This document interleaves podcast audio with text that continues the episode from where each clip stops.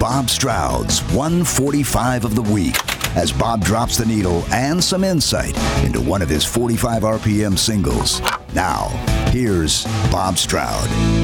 Thank you, Steve. Hi, it is Bob Stroud with my 145 of the week. So let's review what we played last week. Monday, sitting on the dock of the bay, Otis Redding, it was his birth date. Tuesday, Shambhala, Three Dog Night, it was Danny Hutton's birthday. Wednesday, Devil with a Blue Dress, Good Golly Miss Molly medley, that's Mitch Ryder and the Detroit Wheels.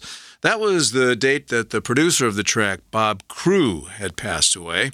Thursday, Last Train to Clarksville, Monkees. That was the date that the Monkees TV series hit the airwaves back in 1966 on NBC. And then Friday was Yesterday by the Beatles.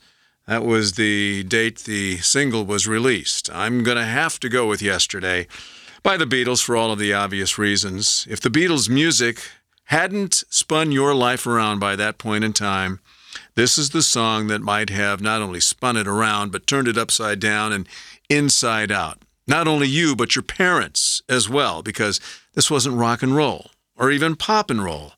This was really as close to your parents' music as the Beatles had been so far.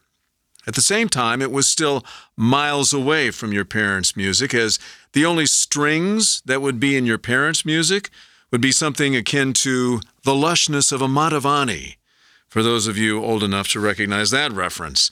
No, yesterday was yet another game changer from the camp of the Beatles, and in that camp was their producer, George Martin, who, when Paul played him the song on his acoustic guitar, said, You can't put a band behind this song, you know. To which McCartney asked, Well, what are you thinking? And Martin answered that the song was too delicate for anything but an acoustic guitar and maybe a string quartet. String quartet? Are you daft? Martin wrote an arrangement for string quartet, played it for Paul, who was willing to give it a go. This ornate, baroque beauty of a song was ready to break down barriers. EMI, the Beatles' parent label in England, didn't think it was right for a single release in Britain, but they decided to try their luck with it in the States. It would go on to be the Beatles' next number one U.S. hit with the Fab Four's cover of Buck Owens' Act Naturally on the B side, truly making it the most oddly conceived Beatles 45 to date. On top of that, Yesterday has become the most covered song in all of contemporary music history. Not bad for a song that Paul McCartney dreamed.